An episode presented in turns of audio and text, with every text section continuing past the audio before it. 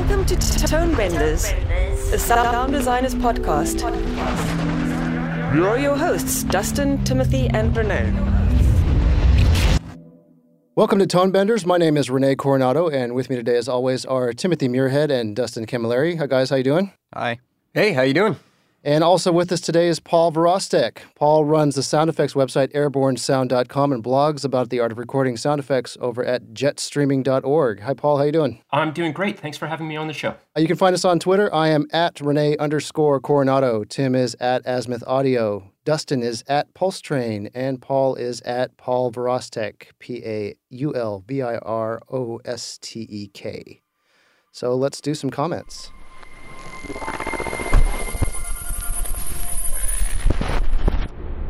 We got a bunch of comments from the website. If you want to leave a comment with us to be read on the air, just go over to tonebenders.net, click on the episode, and leave us a comment. We love to get them. From last episode, we got comments from Andreas Uzenbenz from Ulm, Germany. Wow, I listened to all three podcasts in one day. You guys are amazing, informative, and amusing, and it's a real pleasure to listen to you. I love the little stories about everyone's lives and work. The quality is stunning, and I hope to listen to much more episodes. You guys rock. Well, thank you, Andreas. Yeah, Andreas is a cool guy. He's got his own sound effects library that he's putting out as well. He's got some good stuff that's coming out. Right on. Then we got a comment from Manuel Ashman. Uh, really dig the whole show, very relaxed, while still being concise. Can't wait to hear future segments. Then uh, we got a comment from Colin Hunter in Paris, who actually wrote us after the first episode and suggested the iPad segment that we did. And he followed up with, uh, once again, another great show. Honestly, considering you're only three shows in, I think you guys have hit the right balance in terms of content. I was really happy to see you guys took on board my comment after the first show and interviewed David Burns. It was fantastic way to answer my question. It's great to hear what extent people are using iPads. I was kind of focused on the touchscreen gestures, but I had overlooked the obvious use as a separate window and custom buttons. Will be interesting to see if companies take up the idea of using iPad as a dedicated space for plugins. Anyway, congrats once again. As Sean mentioned when talking about designing sound, I know there's a lot of time involved in putting together what you're doing, but I'm pretty sure all your listeners are fully appreciative what the Tone Benders episodes are coming out with. Keep up the good work, guys. So thanks, Colin. Right on. That's good to have a follow up to a question, and then it becomes a full circle. Yeah. And as we move into the first segment here, there was a comment on the previous episode from Plunkin Bloom asking about when we recorded the sounds, what's a typical process of incorporating them into our library? And the first person that came to my brain was Paul Virostek on this because Paul's been blogging about this kind of stuff in pretty intense detail over at his blog. And I wanted to bring you on, Paul, and kind of talk about the whole process. Just for a little setup here, kind of tell us a little bit of who you are and what your background is with Airborne Sound. So, I originally got started with sound effects back in Toronto when I was an assistant sound effects editor. And since that time, I kind of migrated from assisting and editing films to incorporating sound effects online. And so I consult for various downloadable sound effects and music websites.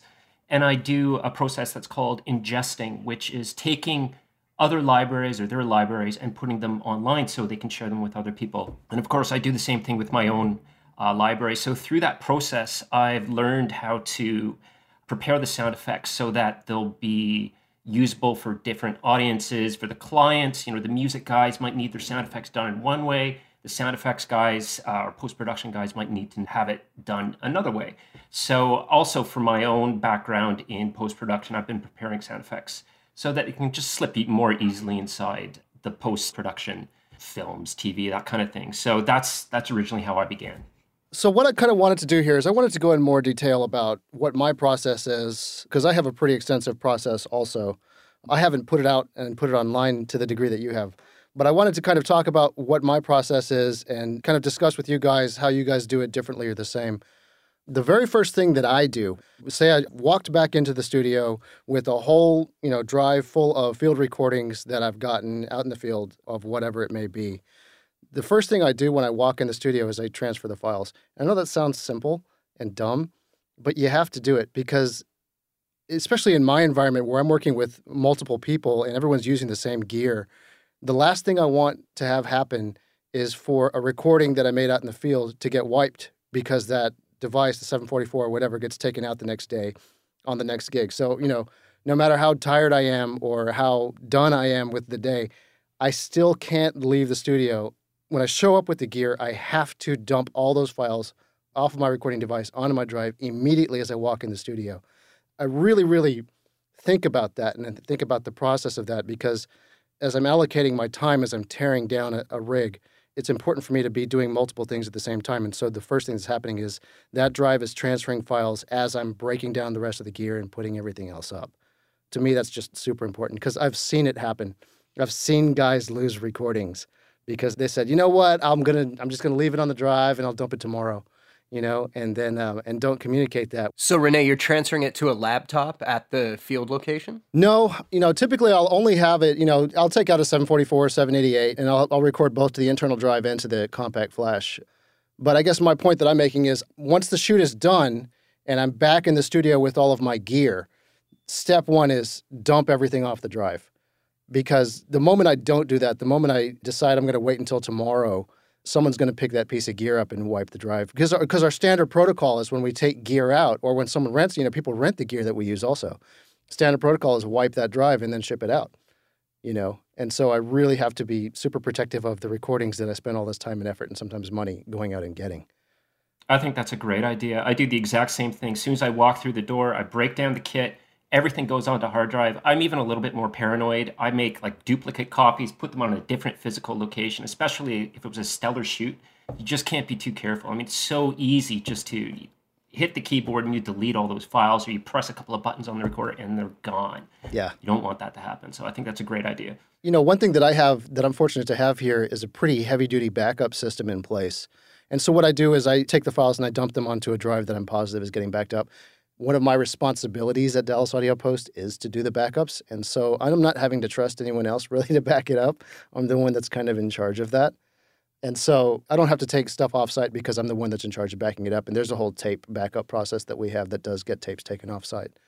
So yeah, I could still get hit with a missile. Now, with that said, every so often I will just take my whole sound effects catalog and just chuck it on a drive and pull it offsite just to have it that way. So, anyways, step one is get the thing off of your field recorder and onto a drive that's getting backed up. Put it in multiple places simultaneously as fast as you possibly can. Step two for me is typically to take everything and throw it into Pro Tools. And, you know, I'll often have shot video or I'll have shot a lot of photography with my sound effects as I'm recording them. And so all of that kind of goes into Pro Tools, and I'll just start a basic edit of naming and stripping out all the crap that I don't need in there. Um, if I had a heavy multi mic shoot, like for instance, if I was doing vehicles or weapons or something that requires a lot of microphones, I don't tend to actually keep a track sheet when I'm shooting out in the field, right? So I won't say, you know, I'm going to use the 416 on channel one and the CM3s on two and three and that kind of stuff. I don't do that. What I do instead is I'll tap slate. So that means that I'll roll and then I'll walk around to each of the microphones and tap each mic and say this is this what this mic is. And so I'll just I'll speak what mic it is and what position it is as I'm rolling. And so I'll just use a voice slate into all the mics. And so when I get back into the studio as I'm putting it all together, that's the point at which I figure it all out. It just keeps me from having to do any kind of paperwork at all with regards to where things are going to be. As long as I can see everything's rolling and I've gone and voice identified all the mics, that's where that comes into play on the back end. Because then once I throw them all into Pro Tools with the big multi mic setup, I just listen to all the slates and then I name all the tracks based on all the slates. Paul, do you do something similar?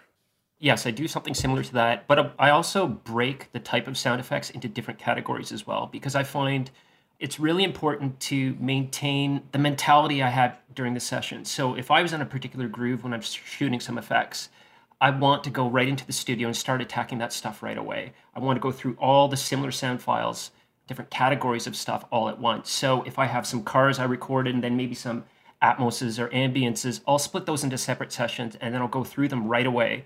Take out the slates, do a quick trim, but make sure that the stuff that I recorded on the day that maybe didn't make it into an original slate or a tail slate, that I drop those into markers and then I can have that in because sometimes it's the tiniest details that can really make a track shine for some of the stuff that I'm doing. And I want to be able to maintain that stuff. So I will split it the different categories into separate sessions and go through them quickly right away. Interesting. Yeah, I tend to keep everything exactly the same session. Tim, what do you usually do?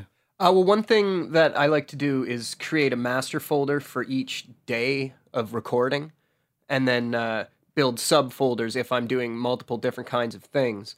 So a kind of a bit of a hybrid of what both of you guys are doing. If I was recording cars and I did the engine, I wouldn't build a separate folder for the foley of the door opens and such like that. Mm-hmm. But uh, if I did cars in the morning and then I did forest sounds in the afternoon, I would split those off into different sessions for sure. Right on. Dustin, what do you think? Uh, I tend to keep everything within one session and then split it out once they're exported out of that session. Yeah, that's that's Um, pretty much how I run it. The reason I like having one session, I guess, is because I like my backups and my archives to look like that. Yeah, I'm I'm kind of a location marker freak, Mhm. so that's kind of how I organize my sessions. I go into overdrive with those things, and that gets me around the need for tons of different sessions. And yeah, I'm like you, Renee. I like the simpler approach. I think. Yep, for sure. You know, and once I have stuff in there, once I have it all basically laid out and kind of fundamentally placed inside of my Pro Tools session, I'm not afraid to break open RX and start dealing with things on that level also. RX is actually it's a pretty great editor for certain things. And so even though I have the audio files basically referenced inside of Pro Tools, in a lot of cases I'll kick open RX and I, I always nothing goes into my library without at least getting looked at inside of RX. I at least want to see the spectrogram. You're referring to iZotope's RX. Yes. Just for anyone that's not sure what you're mentioning. So iZotope RX is a really deep denoising spectrogram. You know, you can run plugins on it and do that whole vibe to it. And I'm not afraid to go in there and really do some work on some tracks if I need to. I tend to prefer to do that inside of RX rather than inside of Pro Tools. I tend to prefer to do that kind of stuff destructively, which is why it's so important for me to take my original files and kind of put them off somewhere else. It's so much easier to do that kind of processing right in RX itself. The tools are so they're so much more fluid and you have so much more control with the horizontal and the vertical selection and that kind of thing. That just isn't present in the Pro Tools plugin. So I think that's a great method. And if I had a real simple shoot, like if I had just a one mic shoot of an animal or whatever, um, in those cases, I don't go into Pro Tools. What I'll do in those cases is I'll just take that one long, say I've got an hour long recording of an animal, I'll just take that thing straight into RX. And I will handle everything exactly as I need to inside of RX. And then I'll start highlighting file regions and just exporting straight out from that. So in those cases, there's not even a Pro Tools session. There's just a master file and then there's outputs. I only go to Pro Tools if I have, you know, three mics or more. But even when I have stuff inside of Pro Tools, I'll tend to open every individual file inside of RX. I did a Kickstarter, I guess, a year or two ago, maybe two years ago now, where we did a big trolley shoot, right?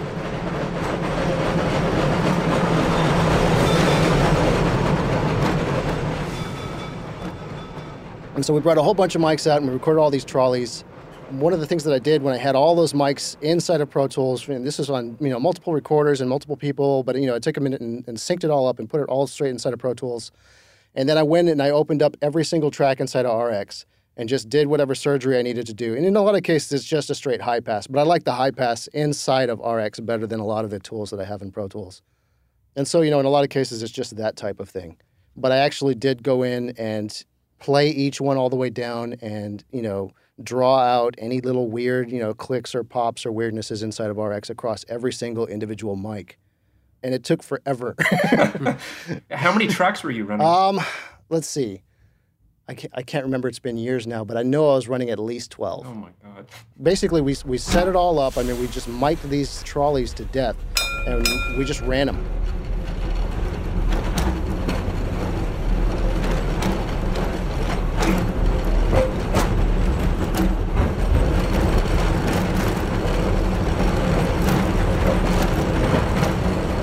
Hired these trolleys out to where no one else was on them. And, you know, we, we were able to kind of set up and do what we did. And they actually broke away the floorboards so that we could record the motors underneath as well from the inside, which is really cool.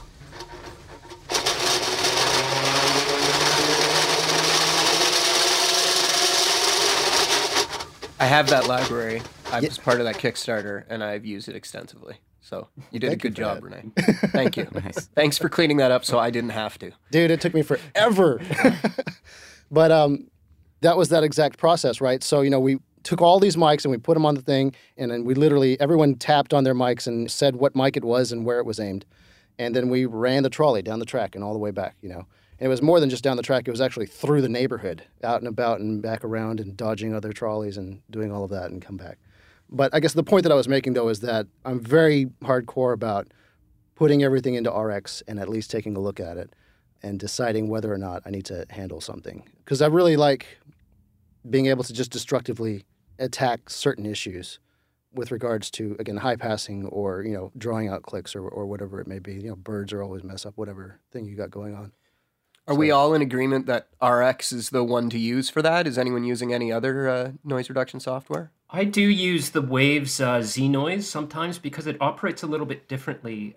iZotope is incredible for what it can do, but I found that the way that it takes out noise is a lot different from the Waves version, where the Waves will reduce it the way that it, it reduces it is a little bit more subtle, so you can play with it a little bit more. I find that with iZotope, it's either all or nothing. It's either going to take all of it out, which can be really challenging for uh, sounds that have some really sharp transients. The noise will still be buried in it a little bit. But with the Waves plugin, you can still play with it a little bit more, and it doesn't sound as as much like the noise is spiking. So I sometimes use that or use them in combination. But iZotope is, I mean, it's incredible. It's worth the money. Are you talking about using the actual denoising algorithm inside of iZotope? Yes. Yeah, I'm I'm actually very hesitant to do that almost ever. I guess what I'm using it for is mostly high passing and using the spectral repair to uh, to do things like that. Or sometimes I will run a multiband expander as a denoiser because that leaves absolutely zero artifacts and it tends to work pretty well. It's not like a noise remover, but it does kind of separate your signal from your noise by six or eight dB or so. I'm usually very hesitant to, in my mastered sound effects files, to run any kind of denoising algorithm to it. Now, do you use the C4, Renee? Yeah, yeah I use the C4. Yeah. There's a setting called a four band noise reducer that is kind of a basic starting point. Yeah. I have a preset that I've built off of that that has all of the attacks all the way faster. And instead of it only being two or three dB, it's something like five or six dB. And that's kind of the preset that I tend to use as a starting point. And then you obviously just grab your thresholds and set your thresholds right above the noise. Uh, but that's the preset I tend to use as a starting point for if I've got some broadband noise that I want to back off a little bit. I, I much prefer that to uh, denoising algorithms. Now, what do you think about the destructive nature in RX? How do you get around that? Because if you want to roll back, for example, you mm-hmm. do something, you push it a little bit too far. Because RX, I mean, it's got the Command Z, so you can undo a little bit. But do you mm-hmm. work anything into your workflow, Renee, so that you can roll back to an earlier version after you've made some kind of destructive edit? No. You know, in my opinion, design is making decisions, right? Mm-hmm. You know, RX has a very easy kind of uh, history that it's got down the bottom right, right? And so, you know, it's very easy just to go back to your initial state and listen to your initial state versus whatever you've done to it with your 15 passes of whatever. So it's easy to jump back and forth and see if you've actually hurt the sound or if you've helped it. But in my opinion, you really do have to kind of make a decision and own it. And I can't say I've never made mistakes, hmm. but with that said, I make fewer and fewer the more often I do it. Dustin, what do you think? Uh, I'm the, I agree with you. I think it's about decision making, and you know, as far as protecting my files, I think Renee, you had mentioned that the first thing you do is you make a backup copy of your original source yeah. before you start doing any kind of processing to it. And I do the same. Obviously, the source is kept somewhere and is untouched for the life of that project. And then any processing I do is on another copy. So uh, you know, I can always get back to the original if I need to, but I do in, actually enjoy the process of making decisions. And sometimes being stuck with something that maybe you're not totally in love with, you have to solve that problem in a more creative way, and you end up with a result that is maybe better than what you actually had envisioned, and completely by accident. But that's part of the thing that I love about this work. Yep, I sure. kind of use a bit of a hybrid approach where what I'll do is I'll master the original file and put it into my library clean. Uh, I might do a little bit of cleaning up, but make sure the tops and tails are uh, clean edits, and I'll put it in the libraries clean, and then I will put also into the library another version that I call affected that will have any processing that I've done onto it. That way, if I'm in a quick hurry, I can grab the processed one and work with that. But if I find that that one doesn't work for a project in the future because I want it to be processed a different way or something, in the library right beside that designed one, I have the original clean one that I can pull up right away and start from scratch or just use it in its virgin state. Are you talking about things like high passing traffic out of tree recordings?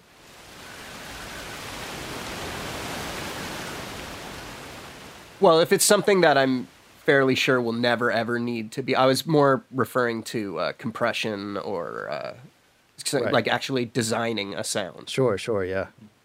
See, I don't clean up any of that stuff when I archive because I have, in many cases, gone back to those things that I thought I would never use from that recording and used it on something else.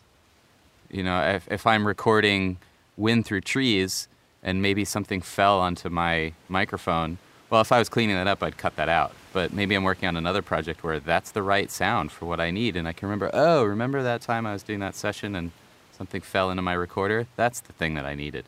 So I can go back to the original source and, and use that. Yeah, in that case, I keep the original sources. So Okay. I have kind of three phases the backed up original source, the clean top and tailed kind of virgin state, and then any designing that I've done to it. But I only put the latter two actually in my library. The rest is just on a drive in a folder with the date that I recorded it, so I can go get it if I need it. Yeah, it just as a permanent archive. Yeah. Yeah. I got to say, I actually would probably lose it.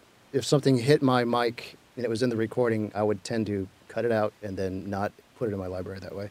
Yeah, I wouldn't tag it and metadata it, but I would keep it somewhere. I keep everything. I'm a very staunch believer in that there's no such thing as an unusable sound. Sure. It's just a sound that's not right for the project you're working on right now. But everything has a place, and you might need it. So you recorded it, why throw it out? I guess my mentality is a little opposite in that I want to keep the things in front of me as uncluttered and as clear as possible.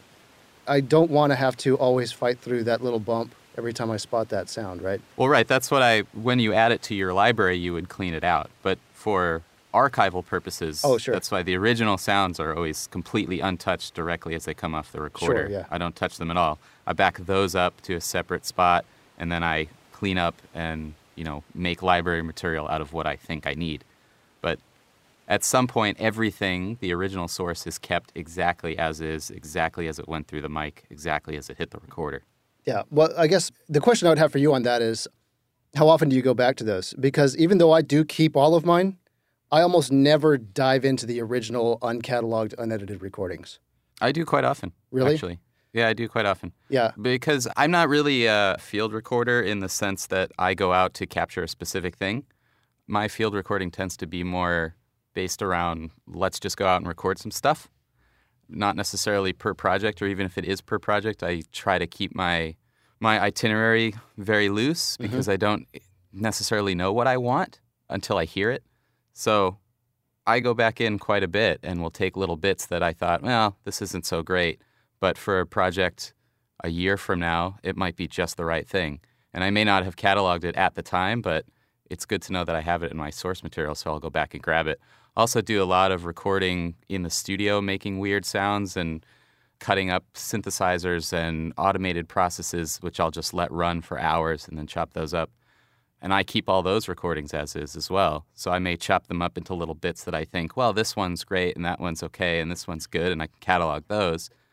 But I'll keep the entire take separately so that I can go back at some later date and maybe take a different piece of it if that works better. Yeah, that's interesting. You know, I rely so heavily on my cataloging and metadata. I put so much effort into it that I almost never go back to my source recordings. I only go back to the source recordings if I really jack something up. Um, Paul, where you kind of stand on that? Well, I'm kind of with you, Renee, because I feel like in the projects that we work on in post, uh, schedules are getting tighter. You don't want to be struggling with your materials, right? So if I find something is a little bit, you know, I only want the best possible material there. So that's the stuff that will make it into my library. I understand keeping an archival copy. I find that's also useful for increases in technology. Like before RX came out, I don't even know when it came out, but some of the, the recordings that I've saved using that software or other plugins that I've used, they didn't exist. And I might have decided, okay, well, I'm just going to scratch that and get rid of it. So some stuff where it's kind of like, I like that sound, it's kind of rare. I'm going to stick it aside and maybe something will come out. Maybe, I don't know, though. You just keep it aside because that might become useful at some point.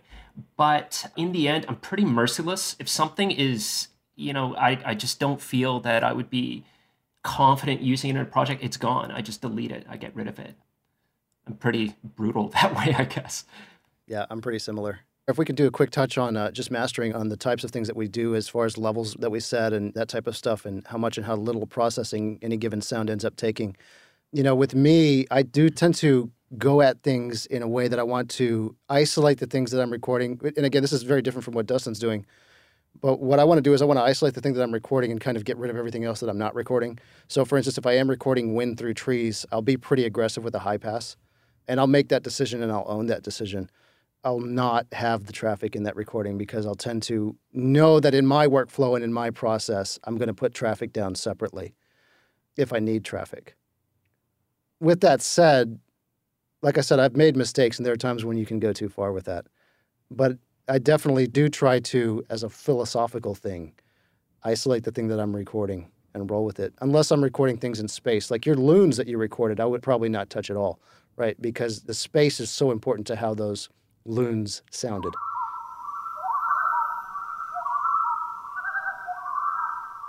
You know, that's kind of where I'm at. With regards to levels, I always listen in a calibrated environment. And so I will basically just set levels in a place where they feel comfortable. With super, super transient things like weapons and explosions, obviously you do have to do some processing to make them even usable in a library. I still haven't really found religion on where to put guns as far as loudness is concerned. What do you guys think? Guns in particular? I mean, I try and get that between minus 10 and I don't know, something like minus 3. I kind of try and master the levels to the point where they're going to be used in a project. Again, if there's a sound editor that's going to be using something from my library, I want them to be able to drop it in, be able to use it as quickly as possible without going back in there, cutting out something and modifying it. There was, just as a slight aside, there's this one track on the, the Wolf library. I believe it was like a church ambience. And about a minute in, there's a digital watch beep that goes off and it was right in the master recording. And I remember every time you want to use that ambient, you have to cut that out, right? Yeah. So I'm into like as far as the guns are concerned, making something so that it's going to be exactly how it's going to be used, make it easier for the mixers to use. The complete track will just slide in like that. So minus 10 to minus 3, something like that. Yeah, with regards to guns, it's not about the peaks that I'm mostly concerned about. Obviously, your peaks are going to be up pretty hot. Mm-hmm. But the question is, how much compression are you using? How much are you bringing up the tail? Into the recording. Mm-hmm. You know what I mean? Mm-hmm, mm-hmm. That's the harder decision you have to make with regards to guns. Because once you compress something, you can't uncompress it, right? You can always compress more, but you can't undo it. And because we don't have context as to how much dynamic range is there, it's really a judgment call as to what's the maximum dynamic range that these things are going to be in place of and how much tail are you going to want to hear in that maximum space, right? And I just, I've never found the right answer to that. It's tough to commit because, again, you don't know how the editor is going to use it, right? Or the mixer might want to play it completely differently. I usually, I'll play around with compression a little bit, but sometimes I'll just deliver the dry version. If the editor wants to use it, they can touch it up a little bit. I know that will take a little bit more work on their part, might take a little bit more work on the mixer's part, but uh, that gives them more flexibility. Sometimes that's a better answer too. I don't know. That's what I prefer. As a mixer, that's what I prefer, is for you to deliver me dry sounds, you can deliver me a reference, certainly based on what you think this might work in the project. But when you actually deliver the sound for me to use, I would prefer it to be dry so that then I can use it the way that makes sense for my vision of that project. I certainly almost always take a less is more approach for that type of processing and that kind of thing. I almost always lean towards uh, dry, minimal processing for that kind of stuff because I don't know as you said, Paul, that it's kind of dictated by what the project is, and that project could be vastly different, you know, per each iteration. So, I prefer a sound that can be used multiple ways rather than have to fight. Well, someone already made that decision, and now that sound can't work for this project. So, if you're talking about a gunshot specifically, you prefer gunshots with zero compression on the middle? I would, yeah, absolutely. Unless it's an obvious choice and the sound is completely unusable without it then that makes sense. But if it's something that could go either way, then yeah, I would prefer something without any EQ, any compression, any anything. Because then, as, a, as certainly as a mixer, as a mix engineer, I can then decide how it best fits into the, as you said, Renee, the context of that scene or the context of that project. Right. It's trickier for me. Like even when I'm doing stuff for my own internal thing, I still put compression on it because I'm allowing myself to kind of sit and be in that space and just kind of work that for a minute. At least the gun recordings that I've done, are pretty unusable without compression because they're so freaking dynamic. You know, the difference between the peak and the tail is, you know, 40, 50 dB.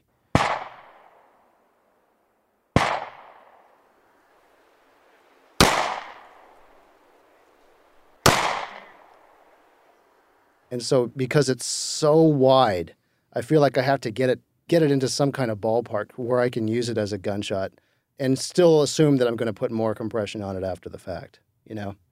I feel like it's just too dynamic otherwise.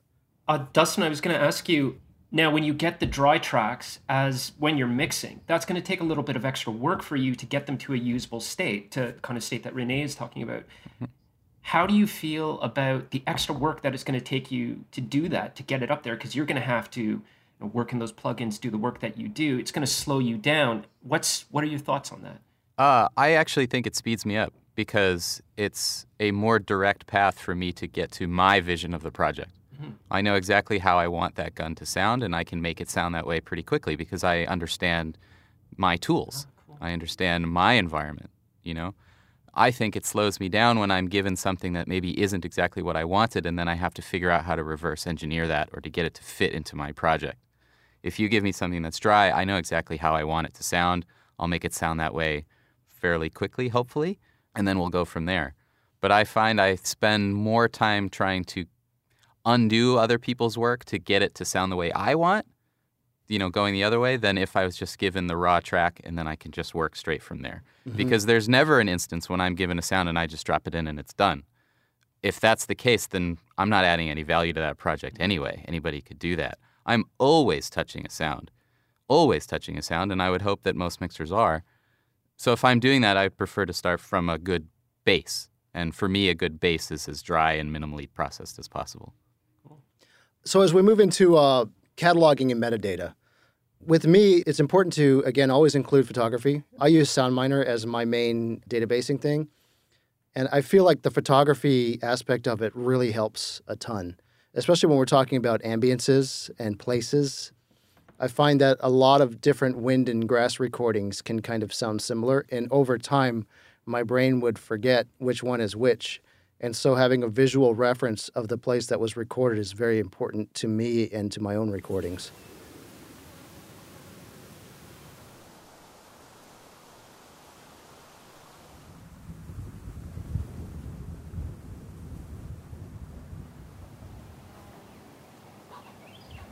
I also like kind of seeing mic positions. So if I see a mic position on something, I really get a better perception of, of exactly what that is and how it was recorded and how the mic kind of interacts with what I'm actually hearing. So the photography, you know, embedding photography into the actual B wave header, which is something that SoundMiner does, is something that I'm very big on. And for my own projects and for my own work is very important to me. Outside of that, I also do tend to document the microphone itself I don't tend to, in the metadata, do anything like describe the bit rate or the sample rate because I feel like most uh, databasing programs can extract that on their own. And the other thing that I'll do, I guess, is if something stands out, I'll try and keep a limited set of keywords that I'm using across all projects. And I'll try and standardize that a little bit. You know, one thing that I found was very tricky is I participated in Tim Prebble's Doors library. You had a lot of people that were addressing their metadata differently. And one thing that was very tricky on that specific library was you were opening and closing doors and you were miking them both near and wide, right? Well, some people, instead of saying near, they were saying close, right? And close is spelled exactly the same as close. And so sometimes you'd have a door open close and it would be wrong. Um, and, it, and, and so what happens is when you're just searching for the open, but you end up with a bunch of closes also in spots where it's not exactly right. You know, in a lot of cases, those you know the opens and closes are in the same file, and so it's not a big deal. But it did kind of open my eyes to the fact that I can't use close as an adjective to describe mic position. I have to use near because um, otherwise I'll end up with a bunch of closes.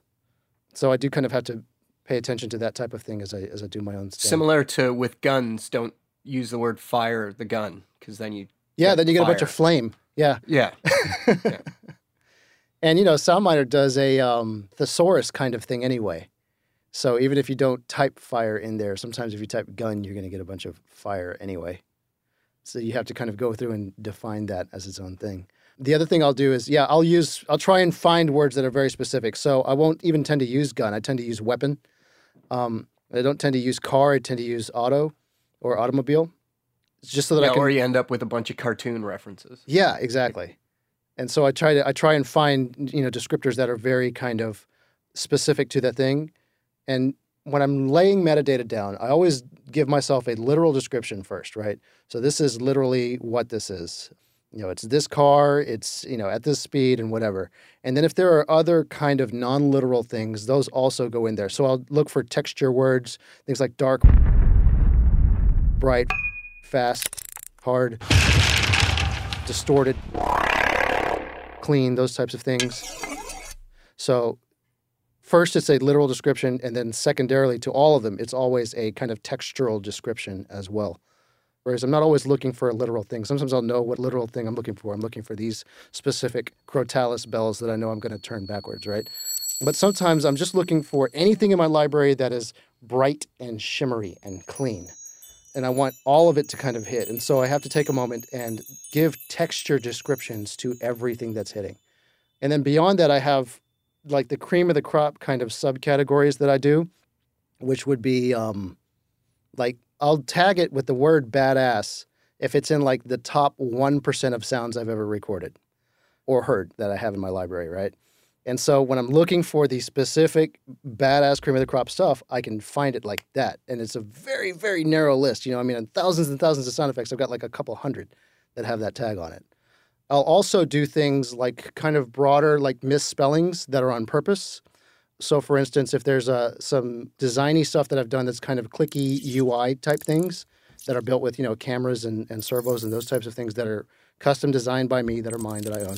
I'll tag them with the word clicks with C L I X, and then that will always bring up only that and nothing else.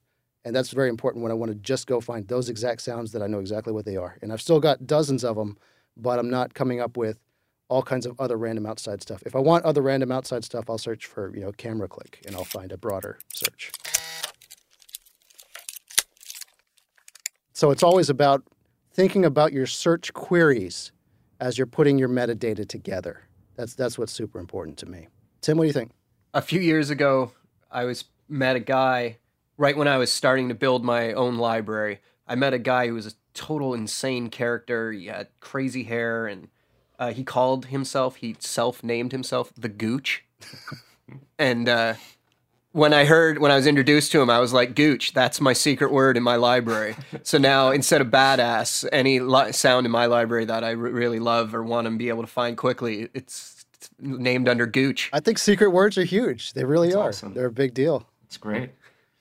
Paul, you think about this more systematically than anyone I think I know. And Dustin, you run into a wider range of sound effects, I think, than the rest of us do because you'll roll and roll and roll for hours, right? Yes. So, with regards to synthesis, synthesis is something that I still just completely fail at putting metadata to. How do you decide A, um, what you're putting in the library versus what you're just saving as a synth patch? And B, what do you name it once it's in there?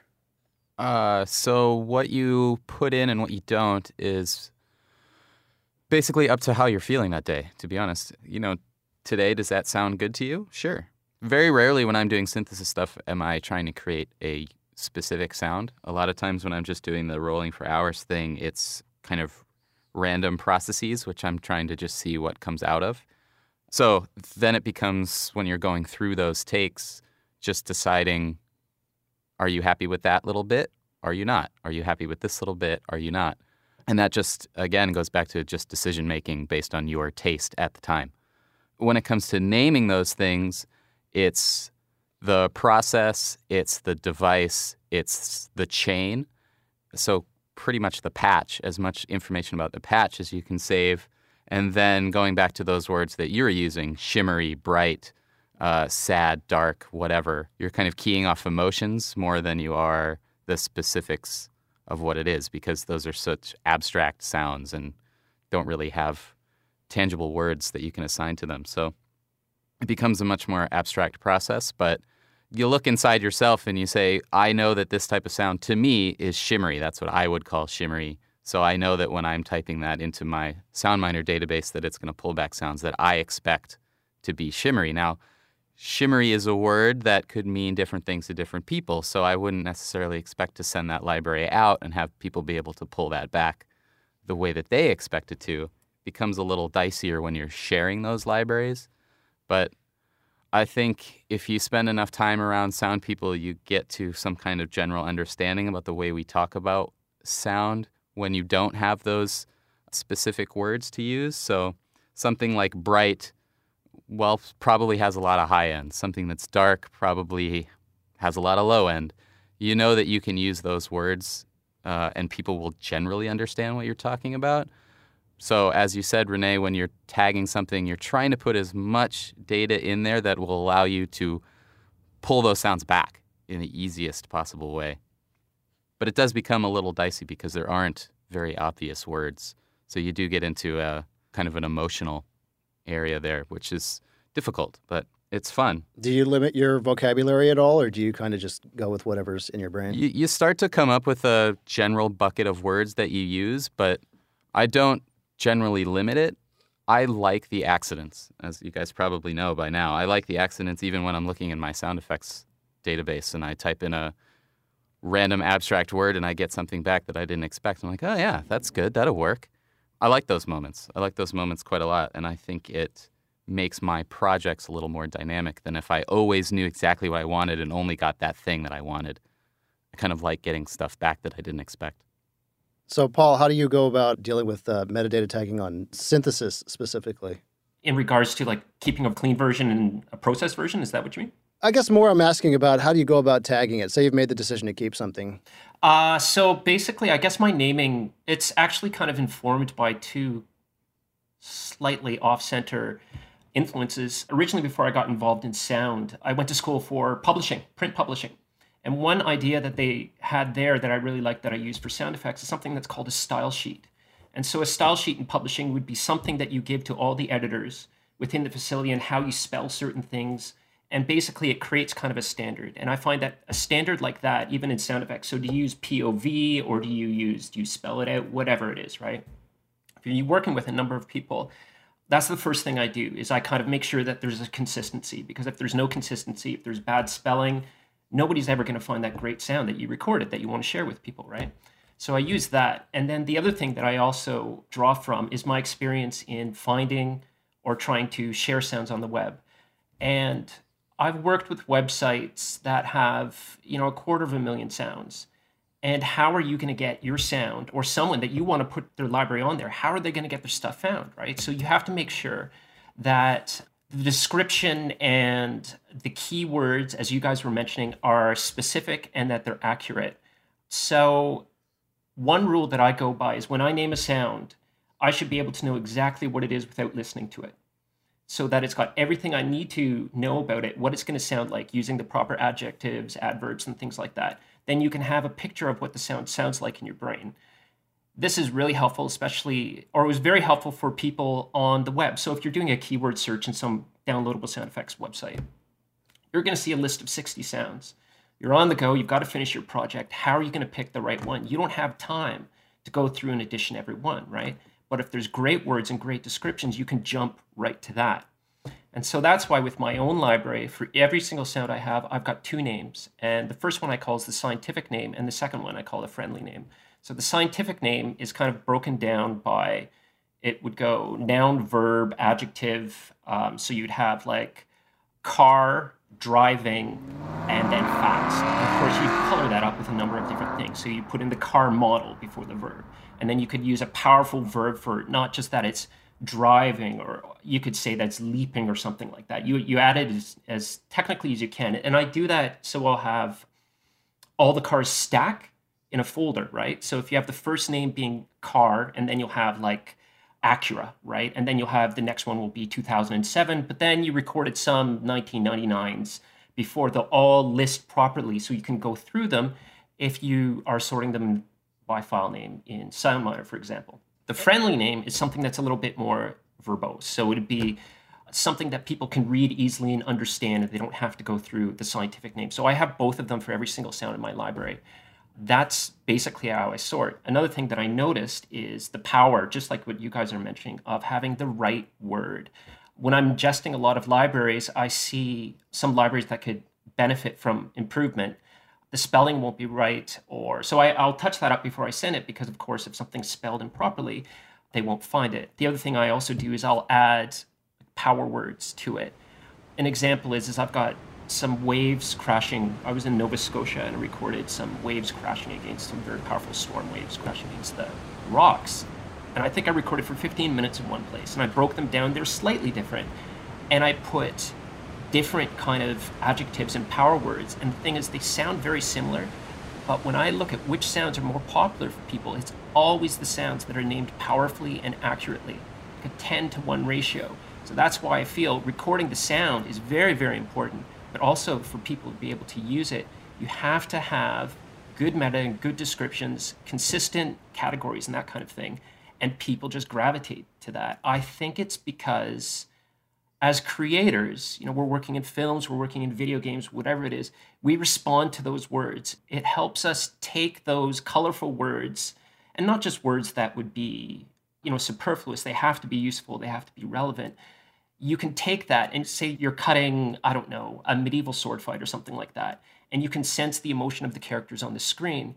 If you're looking at sound files and you see something that's like, I don't know, an overpowering crash, but if you can draw from those words and think, yeah, that's it, that's the one, I'm to play that one and I'm to put it in. That just makes your job, I don't know, just that much more enjoyable and it helps you do your job faster. So, that's how I try and name my library and also for publishing things on the web. If your sound is described a little bit more better, people are going to gravitate to that. They're going to download that. They're going to enjoy that. And they're going to be more attracted to that, that library. I think that's that's quite a bit, actually. yeah, I like the way when we were talking about the rundown. Renee's like, I don't know if we're going to have enough for this, and then whole... 55 minutes of database. Sorry, did I go on there, guys? Sorry. no, no, no, no, it's not you. It's all of us apparently we're all very passionate about this kind of thing. Well, it's um, it's interesting to me that there's a definite split in the way that you treat a library when it's yours and when it's something that's going to be shared. Yeah. Mm-hmm. You know, and I, I think that's why it's interesting to talk to you, Paul, because your work is almost entirely based around shareable libraries, which is very different from what I do, which most of probably 99.9% is creating stuff for my own use. Mm-hmm. Mm-hmm. That's why my workflows are so different than yours and probably a lot less meticulous than yours because it's all in my head, you know. I don't need to worry about someone else coming into my studio and being able to pick up my library. Dustin, how much time do you spend tagging and cataloging your files? I spend a lot of time doing that, but it's not based around such a f- very strict set of rules and an understanding that it has to fit a broad set of people. Because the only person that I need to know can recall the sound is me. Right. I made it. I understand what that sound is. The word that I'm attaching to it, I know. When Paul's doing that, he didn't make that sound, maybe. He's not the one using that sound. It's going to be somebody that he's maybe never met before that comes from a totally different place that maybe doesn't even understand English as their, you know, native language. They have to be able to use that sound in the exact same way that, that he could or I could. That's a totally different approach to what I'm doing. So I can go through my four and a half hours of synthesis recording and chop those up and name them in 45 minutes, and that'll be fine for me because I know exactly what that is. Paul, that might take him, I don't know how long that'll take him, probably a lot longer because he's got to go through each one meticulously and make sure that, you know, somebody on the other side of the world uh, four years from now can be able to accurately move through that database and pull exactly what they need. Yeah. I'm actually migrating from Dustin's technique of uh, kind of keeping as much of the metadata in my brain as, as in the computer to Paul's more thorough because I find that now that I'm getting of a certain age, my brain isn't as good at databasing as it once was. I hear that. And uh, like in my 20s, I would just be like you know, five words and throw it in SoundMiner and be done. But now I'm starting to be like, I'm not going to remember this in five years and really starting to fill out the metadata more fully than I used to. That's definitely something I've learned through experience because, you know, my whole career I've been in a collaborative environment with more than one audio guy touching all of my stuff, right? Um, that was awful sounding. Let me try that again. It was. I was going to say something. Wow. you can't edit that out. That's got to stop. My whole career, I've worked in, in a collaborative environment where other people are always, you know, using my sound effects and using the things that I record and working with the metadata that I put in place, right? And so what I found is that, you know, we've we've maxed out at five engineers. So, you know, you're only sharing between, you know, five people or so, right? But you still have to basically adhere to that same type of mentality in order to have everyone in the shop be able to use the catalog that you're putting together at its highest level. And what I found is that I'm also sharing metadata and information with myself over a period of time. By cataloging and documenting things a certain way, I'm able to find things years later that I hadn't thought about that the brain metadata had done faded. Even when you are a one man shop, the effort that you put into tagging your stuff out and making sure that you can find it on accident later, it's going to pay off down the road as you forget things and as things come back and as you do find things on accident. You can't find things on accident sometimes if you don't spend the time to tag them up on the front end. Good thing I'm editing this. well, you know, it's fun to kind of get together and discuss and argue a little bit mm-hmm. about that because, again, everyone has their own perspective and everyone has their own needs. I just hope we're not the only four people in the world that care this much about this. No, definitely. I know not. we're not, but. Well, Paul doesn't think there is because he's writing a book about it. Yeah, exactly. Good point. so tell us about the book. Um, what can you tell us, and when's it coming out, and what's it going to be about? So the book is called Field Recording from Research to Wrap. And basically, it was started because I kept on getting similar emails from people who were reading the blog and they said, Paul, is there any books that you can recommend that talk about field recording specifically?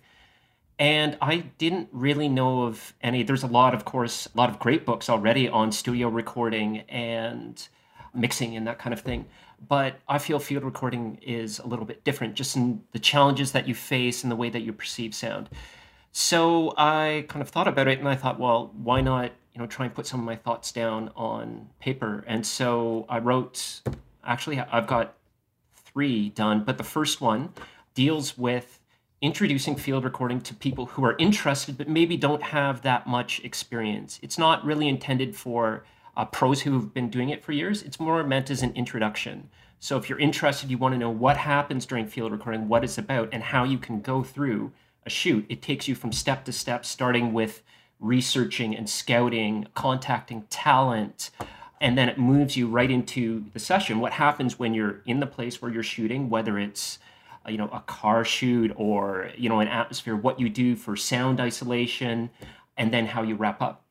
And it also has a section on common problems that people new to field recording might experience, like noise, hum, dealing with security, dealing with curious people when you're trying to be inconspicuous, and trying to remain creative. So uh, I try and cover it all in a very simple, straightforward manner so that someone who's curious and wants to know more and wants to see if you know, field recording is for them or wants to explore how they can grow their own craft of field recording, how they can do that.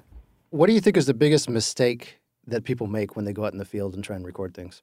Biggest mistake. I would say one common thing would be a problem with sound isolation, uh, especially with new people. Field recording is a really fun thing to do. It's really exciting. And I think when you get out there, you can start recording and lose sight of the scope of what's going on around you. You can kind of be a little bit more involved in the gear itself and the actual physical act of operating it. One thing that I've found that's helpful is to kind of expand your perspective of it and make sure that you've got the exact sound that you want in there. So remove yourself from the gear itself and make sure that you've got those fans off, you've got the HVAC off, you've got just the sound that you want within your line of sight, more or less. Yeah. Right on. So it's just about addressing your environment before you actually roll tape. Exactly. Yeah. And I think it's easy to kind of forget about that every aspect of the environment that can affect the field recording because when you're operating the gear itself, you kind of get wrapped up in the operational aspects of it. That's I think that's a common thing. Yeah, it's that old mixer's advice, right? Don't worry about the gear, use your ears. Aha. Yeah. That's good. Yeah, I like that. Yeah, I'm constantly telling people to trust their ears, you know. Stop looking at the meters and if something sounds wrong, it's wrong and go fix it. Yep. Where's the book available and who's publishing it? Uh, so it's self published and it's now available on the website jetstreaming.org forward slash books. You can find it there. If you have a Kindle, you can also download it from Amazon.com. There's a link there too, and a little button just takes you right to Amazon. You can download it right to your Kindle from there. Is it just an ebook or is it also it is just an ebook right now. I'm working on getting a print version. It's a little bit more elaborate getting that done, but I wanted to get the information out as soon as possible. So I've got it in PDF, EPUB, and Mobi format, so you can use it digitally however you want. The print version should be coming out December. Let's hope. We'll see how it goes. Working with um, Amazon, getting it going is there's a lot of hoops to jump through, so we'll see. How much will it be? Uh, it'll be seventeen dollars.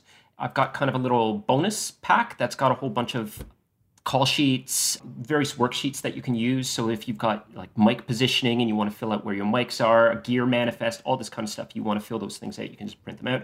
And then there's also a 30 day guide. Basically, what it does is if you want to find out what you want to do every day, it'll give you 30 steps what to do. You start out basically organizing your gear, and each day it'll give you a new task of something to record. And I explain during that day what you're going to learn today is positioning and a little bit of stealth recording. And you're going to learn how to record animals today. And that will teach you blah, blah, blah, this, this, this, and that. And so that will step you through how to begin field recording and give you some projects on how you can learn to develop your craft. I know in our first episode, we did a little segment on what is in a basic fundamental field kit. Do you suggest a field kit in your book as well, as far as like what you need to fundamentally start recording?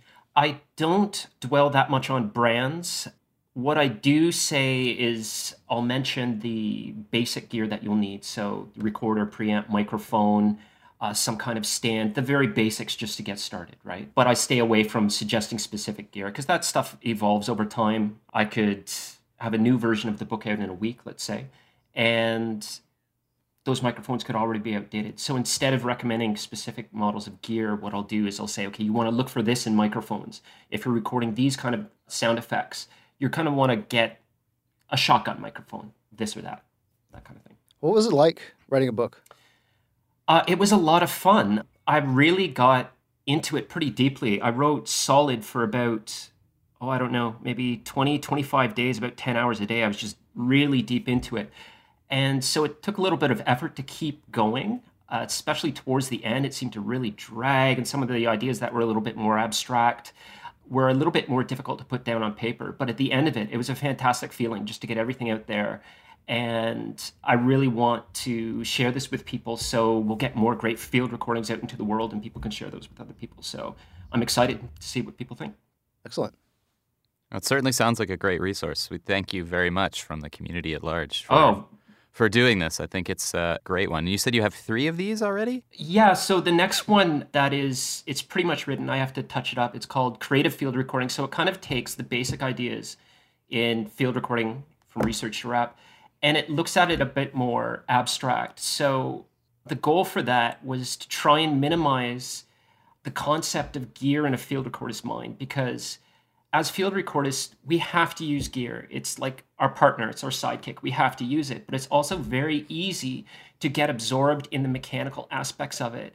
But what is also just as important is being able to represent the voice of the sound that you're recording accurately and transfer that feeling and that emotion onto other listeners. So that book is about how you can pull those creative voices out of the sounds that you're recording or performing yourself. The third book is sharing sound effects. And so, what that is about is about taking your library, shaping it into a really solid package, and putting it online. So, it's all basically my experience and what I've learned about taking my sound effects, putting them on airborne sound, what makes some sounds more successful, what you can do to make them powerful, communicate with a particular audience, and put it in various shops online. So, the last two I'm hoping to put forward in January, February, something like that. But I have to thank the community because really none of this would have been possible, or even the blog itself wouldn't have been possible with all the great people that I've met on Twitter and yourselves, and just people that comment on the blog. I mentioned that in the book itself that you know these books just wouldn't have even happened if it hadn't been for everybody on Social Sound Design, Yahoo Sound Design Group, and everyone on Twitter as well. So it goes both ways Yeah, I've always thought that was interesting about your blog is how open and forthcoming you are, considering you make your living from airborne sound. Is that correct? Uh, I do, yeah, entirely. You're putting yourself out there in the way that is, to some degree, it's training your competition, right? But the community is generally very respectful of each other, I think. I know that as someone that also puts out a much smaller scale library, I read your stuff pretty religiously just to make sure that I'm not screwing something up because I feel like you've done it a lot more than I have. But I also do recognize that I'm out there in the marketplace with you, right? Mm-hmm. And I've always found it nice that you're still willing to put yourself out there and to share all of your information and knowledge with people like me that are actually utilizing that knowledge and putting more products out there into the market.